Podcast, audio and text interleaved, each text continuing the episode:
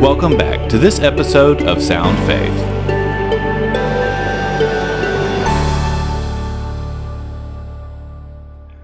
Join me in listening to the words of Jesus in Matthew chapter 18 verse 2. And Jesus called a little child unto him and set him in the midst of them. And he said, Verily I say unto you, except ye be converted and become as little children, ye shall not enter into the kingdom of heaven. Whoso therefore shall humble himself as this little child, the same is greatest in the kingdom of heaven. This is an important statement because it's definitive. Jesus, in this statement here, Jesus tells us something that is a prerequisite to entering the kingdom of heaven. Uh, this is a deal breaker. Unless you're this way, it's not going to happen. First of all, I want to talk just a little about the kingdom of heaven. And uh, there's some other messages on this channel that are descri- describe that more in depth. But the kingdom of heaven is where we participate in the reign of King Jesus. Um, it's a return to the way God made things to be. It was the the um, the theme of Jesus preaching. It's what he said he came to bring is the kingdom, um, and his his teachings tell us how to behave, um, how to become part of that kingdom. And that is a kingdom that begins now. It's something that begins to happen in our lives now as we change our loyalty and we begin to follow Jesus' way of living rather than our own, rather than Satan's. And um, we become partners with him in spreading that on the earth. So Jesus says that in order to become part of that kingdom, the prerequisite is we have to become like a little child. So the title of my message this morning is Except You Become as Little Children. As in any analogy, it's important that we stick to the point of the teaching. Um, many times, harm has been done as people take things out of an analogy that are not uh, intended. And so uh, we should always stick to clear teaching. And that's what I want to do this morning is look at some point blank ways that the Bible says we are to become like little children. First of all, there's uh, I have four of them listed here. There may be some more, but where the Bible clearly tells us we're not to become like little children. Um, one is in 1 Corinthians 13 11.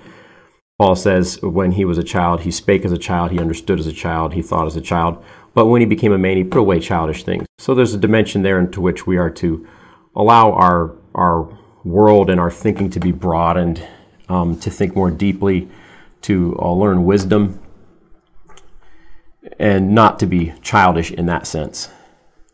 1 Corinthians 14:20 says, "Brethren, be not children in understanding, howbeit in malice be children, but in understanding be men." Similar concept there. 1 Corinthians 3:1 uh, talks about immaturity, um, having to be bottle fed. Uh, Brethren, I could not speak unto you as unto spiritual, but as unto carnal, even as unto babes in Christ.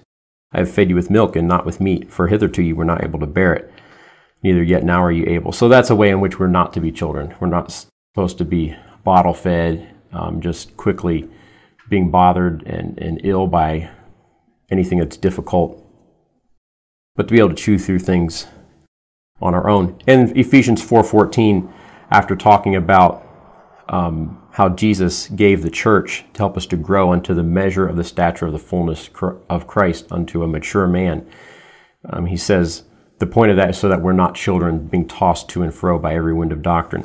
So there's ways in which we are not to become like a child. I want to look at two ways in which we are to become like a little child, and in which uh, we are shown very clearly what our what our issues are, what our problem is, why we naturally are not able to live Jesus' way, and we fill the earth with with the curse that uh, that sin and selfishness brings. The first one is directly from the text verse here in Matthew 18. Again, reading it, And Jesus called a little child unto him, and set him in the midst of them, and said, Verily I say unto you, except you be converted, and become as little children, ye shall not enter the kingdom of heaven. Whosoever therefore shall humble himself as this little child, the same is greatest in the kingdom of heaven. So the first one I want to look at is humbling ourselves. Now, Jesus says that except you be converted, and that is significant because that implies that we need a change. We need to be like completely flipped over. So naturally, we're not in this state of being humble and childlike, and that's why we cannot participate in God's good reign. So we need to be converted. We need to be we need a change, a complete changeover. And here he defines that changeover as a changeover of being humbled. We could talk about what humility is, but uh, very, simply put, it's, it's simply lowering ourselves back to real what we really are. I want to read from Psalm 8 uh, to understand a little bit of that. Really, humbling ourselves is simply a call to go back to where we were created. And while that is a lower position than God, it is not an inferior position. It's not a position of, of shame or um, sub, subjugation or um, um, being demeaned by any means. In Psalm 8 1, David says, O Lord our Lord, how excellent is thy name in all the earth, who has set thy glory above the heavens. Out of the mouth of babes and sucklings hast thou ordained strength, because of thine enemies, that thou mightest still the enemy and the avenger. When I consider thy heavens, the work of thy fingers, the moon and the stars which thou hast ordained, what is man that thou art mindful of him, and the Son of man that thou visitest him? For thou hast made him a little lower than the angels, and hast crowned him with glory and honor. Thou madest him to have dominion over the works of thy hands. Thou hast put all things under his feet all sheep and oxen, yea, and the beasts of the field, the fowl of the air, and the fish of the sea, and whatsoever passes through the paths of the sea. O Lord our Lord, how excellent is thy name in all the earth. So here David very basically describes man's status as a created being.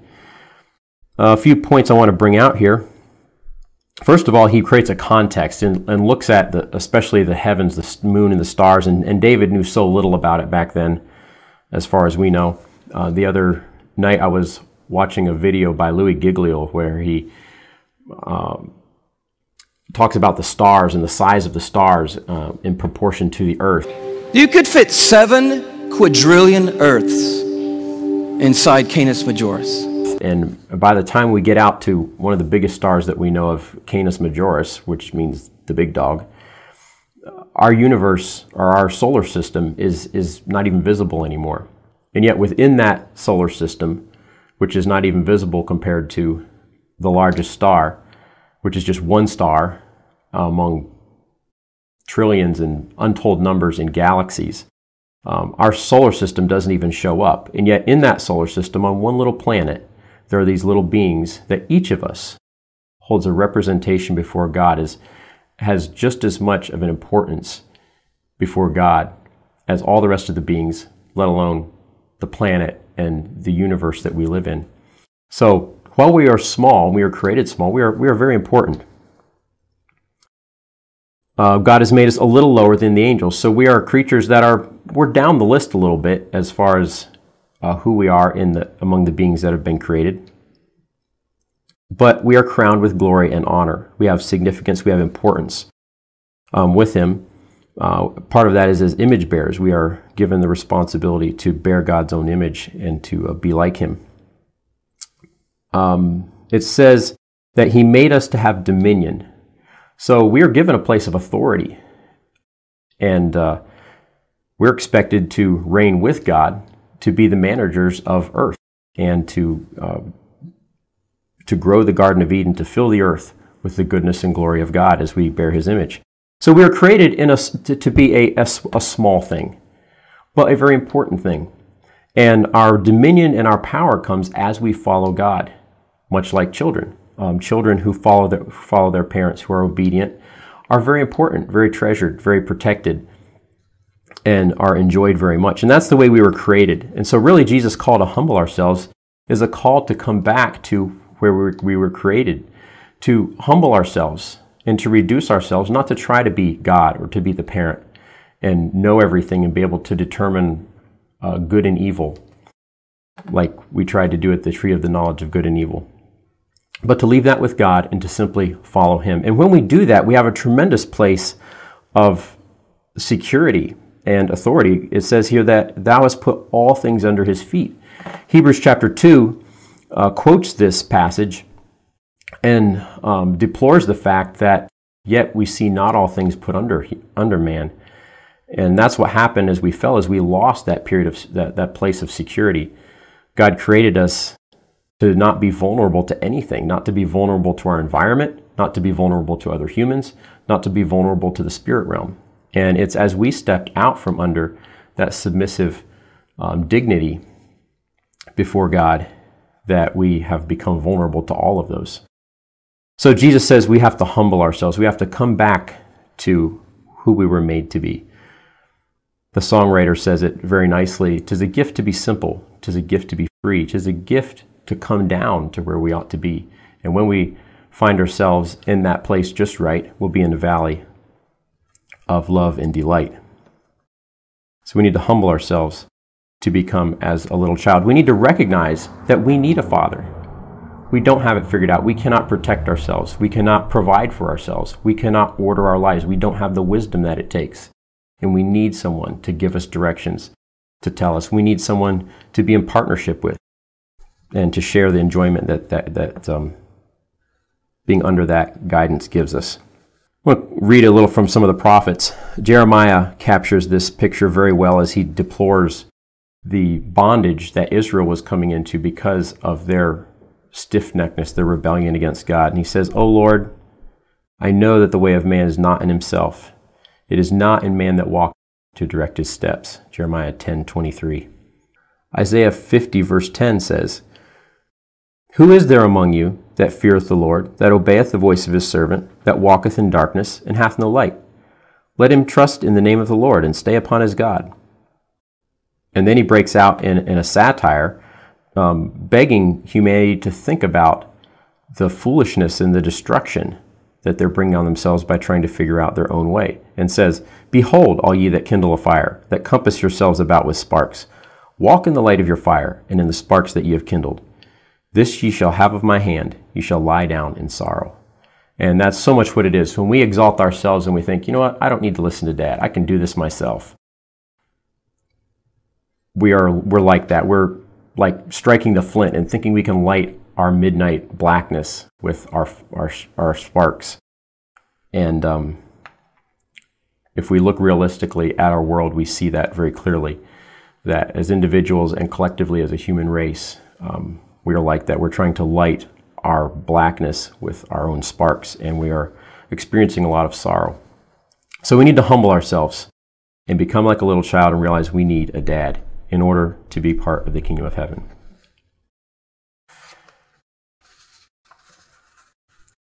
The second one is from Ephesians chapter 5 verse 1, a point blank reference to becoming children and what that means.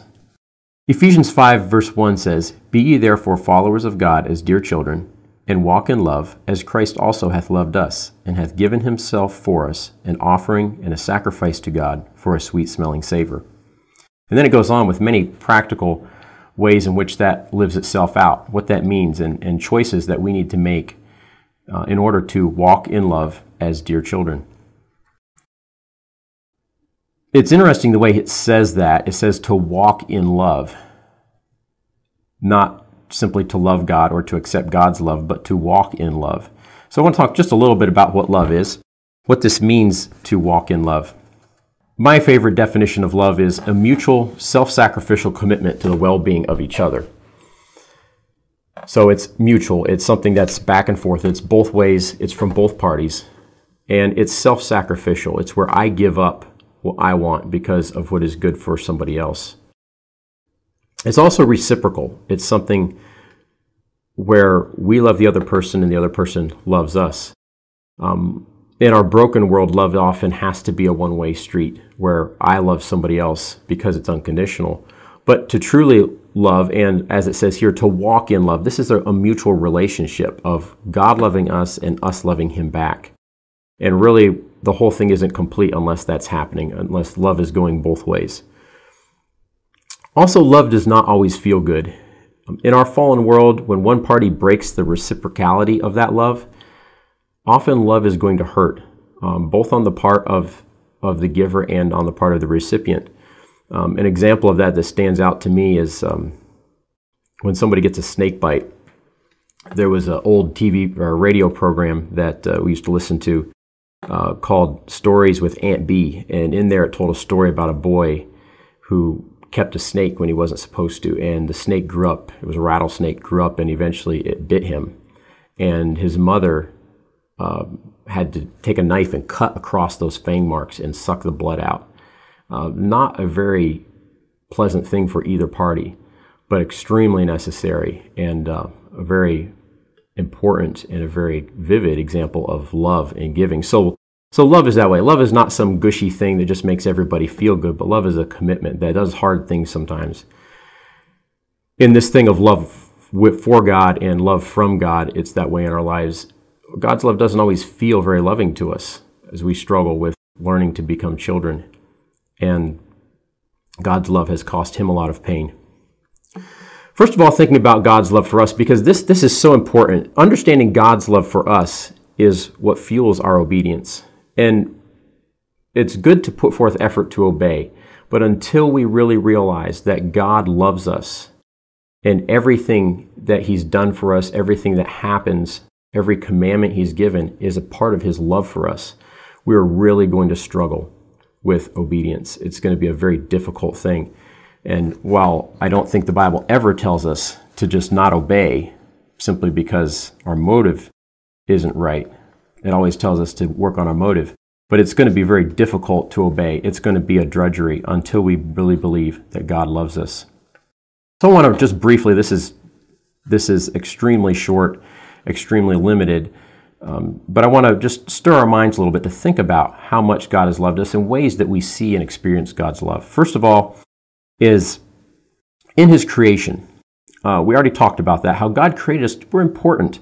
Um, I like the term dignified diminutives. So we're small, we're little, we're diminutive, but we're dignified, we're very important. Screwtape in the famous Screwtape letters by C.S. Lewis um, that's one of the things he marveled at is he just he just didn't believe this could be true that the, that God would truly love, as he puts it, the human vermin. But God made us important. He he made us to be partners with Him.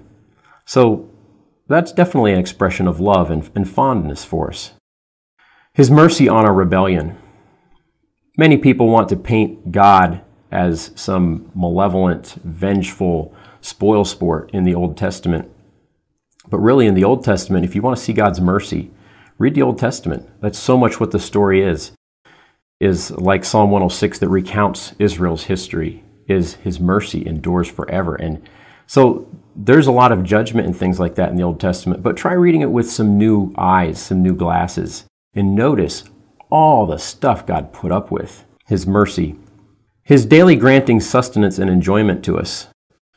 In Acts 14 17, Paul at Lystra and trying to get the, the heathens there to understand God and that he was reaching out to them, said, Nevertheless, he, God, left himself not without witness, in that he did good, and gave us rain from heaven and fruitful seasons, filling our hearts with food and gladness. So, in the middle of a world that's so fallen, we still experience so many pleasant things, not just air to breathe and food to eat and sleep to stay alive, but there's so many things that um, are enjoyable in that we experience good weather, um, a beautiful day to be outdoors, like right now. Um, food tastes good. Um, we enjoy relationships, and while those things are, are all limited at times, there's still so much good, especially when we consider how much we have done to mess up God's world. So God gives us uh, evidence of His love for us in granting us not just sustenance, not just what we need to stay alive, but enjoyment in those things. His commandments. Psalm 119 talks over and over about, in so many different ways, about the goodness of God's commandments. What a blessing they are. Unless we become like a child, though, we're not going to see the goodness in God's commandments. Just like a child, when he's proud, rebellious, doesn't like dad's rules. Um, and it's when he humbles himself that he can experience the goodness of dad saying, No, you know, don't go walk across the road. Um, I want you to be home by 10 o'clock or whatever it is. And so it is with us. When we can humble ourselves, God's commandments are a gift to us to keep us from our own evil and to show us the way to real life, the life of His kingdom, uh, where goodness reigns and, and we are blessed, like it says in Matthew chapter 5. The first uh, several verses there tells us the way to blessing. So His commandments, His commandments are an evidence of his love for us. His redemption.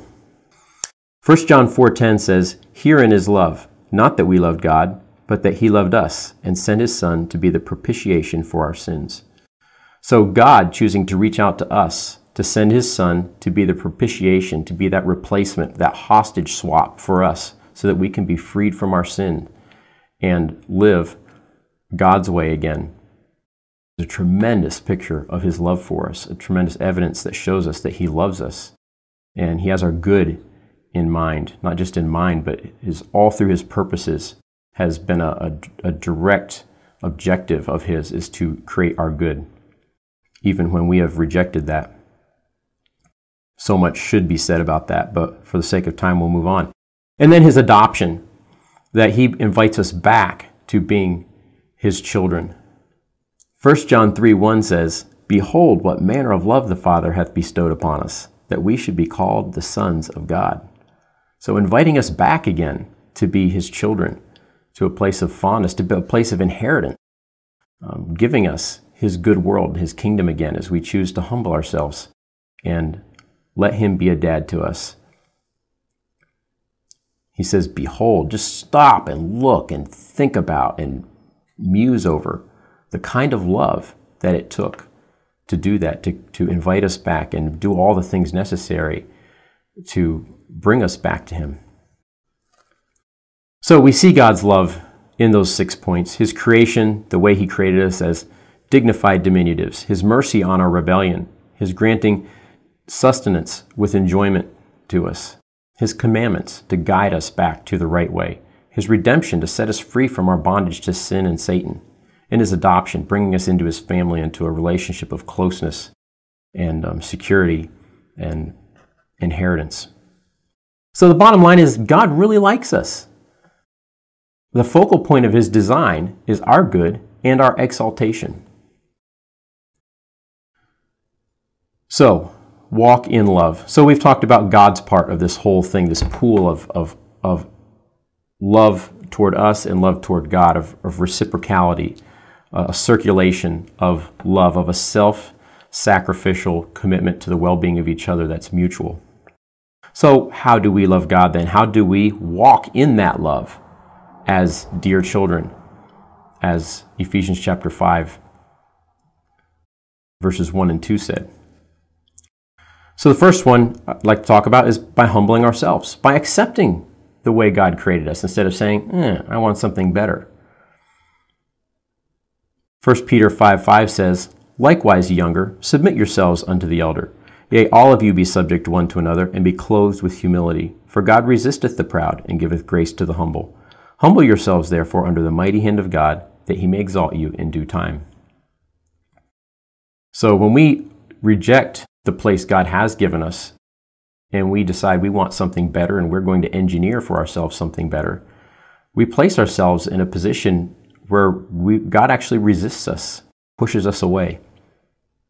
So we need to humble ourselves in order to be able to live in that circulation of love, God's love toward us and our love back to God. The other one is walking in obedience. 1 Peter 1:13 says, "Wherefore, gird up the loins of your mind, be sober, and hope to the end for the grace that is to be brought unto you at the revelation of Jesus Christ. As obedient children, not fashioning yourselves according to the former lusts in your ignorance, but as he which hath called you is holy, so be ye holy in all manner of conversation, because it is written, Be ye holy, for I am holy. So here he refers to being obedient children and making the choice not to fashion ourselves according to our own worldly lusts, like we used to, but to make the choice to be like our Father, to be holy in all of our lifestyle, our conversation, because he says, be ye holy, for I am holy. Our dad is calling us to be like him. John 5 3 says, For this is love. So here's the definition that we keep his commandments, and his commandments are not grievous. Now, notice that that's not two separate sentences there. It says that we keep his commandments, and his commandments are not grievous. So those two things have to go together.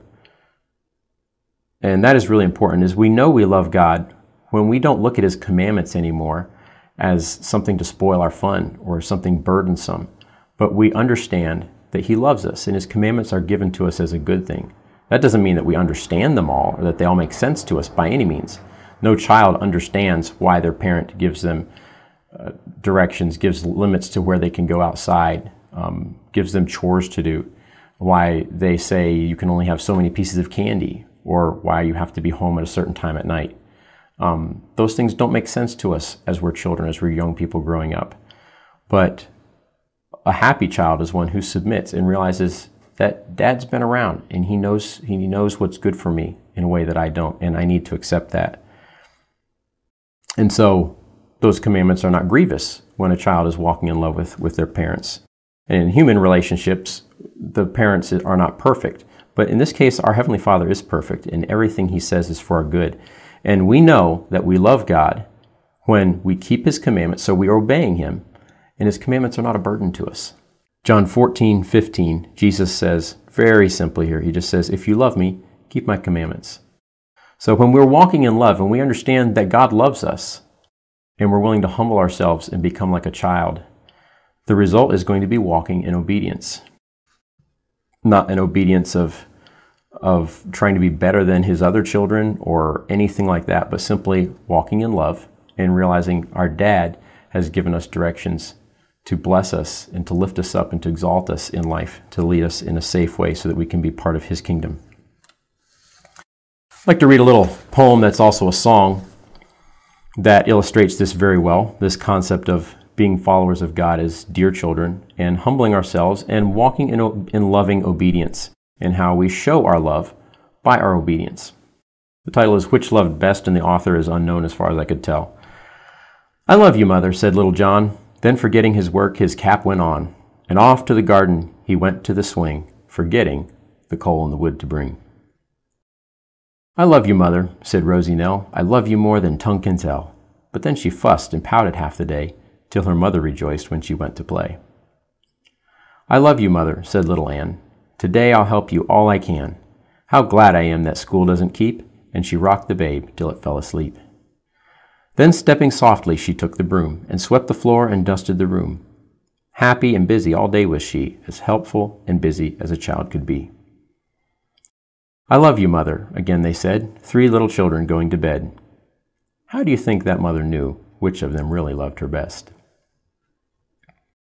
Very good uh, song and picture to help children understand what love is. And as parents, as older ones, we look at children, we say, yes, if you love your parent, you're going to obey them. some reason that's a little harder for us to understand when we think of God, is that if we love God, we will keep his commandments. So, as we, we think about this whole thing and we face the struggle of surrendering our own will, humbling ourselves, and choosing to, to accept God's love by loving Him back in obedience, there's four steps that I've found helpful in my own life to help us to learn to walk in love, to respond to God's love, especially as we think about His commandments, with a response of loving obedience. One is we have to make a decision. We need to decide. Um, we need to make a choice and say, this is what I'm going to choose, is what's real, is that God loves me, whether I understand it or not, whether I understand this commandment or not. Uh, I'm going to do it and going to accept it as, as a gift of His love to me we need to declare that. Um, the Bible talks different times about confessing things, and we do that with our whole life. But verbally, I think it's important to say that in prayer to God, um, before the spirit realm, um, to say it before other people, to testify that we choose to believe that God loves us and that His commandments are a manifestation of His love for us. Um, to tell ourselves, especially in times of temptation, to, to just uh, almost like a mantra, say that I'm going to choose, this is God's love for me. I'm going to I'm going to obey this. This is God's love for me. And then to demonstrate that, no belief is complete until it is acted out. And so uh, faith without works is dead. And so we can say we believe God loves us, but until we make that choice and we say, Dad, I'm going to obey you, and um, please help me to do that, um, that His love, that circuit of love, God loving us and us loving God back, becomes complete. And, um, and that's when God's love and His commandments becomes real to us. If we don't obey and we wait around to obey until God's God's love and His commandment becomes real to us, it's probably not going to happen. Um, we're not going to experience the love that the blessing that comes from obedience. And then discipline. Discipline is basically a continuation of those first three steps deciding and declaring and demonstrating and, and repeating that over and over again in our lives, making that a discipline of, of choice and action. So, in conclusion, Jesus says, I say unto you, except ye be converted and become as little children, ye shall not enter into the kingdom of heaven. So, as we want to enter the kingdom of heaven, we want to be part of Jesus' kingdom now and throughout eternity and whatever God is, is doing that's beyond what we've ever heard or thought of in the new heaven and the new earth. We need to humble ourselves and become like a little child and come back down to where we were made to be. Realize we need a dad and realize that his commandments are a gift of his love to us and choose to walk in loving obedience.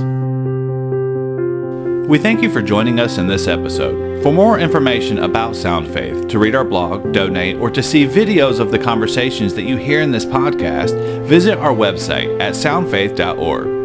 We love to hear from our audience, so leave your feedback in the comments for this podcast or send us a message directly through our Facebook page. Thank you again for listening, and we will be back next week with another episode of Sound Faith.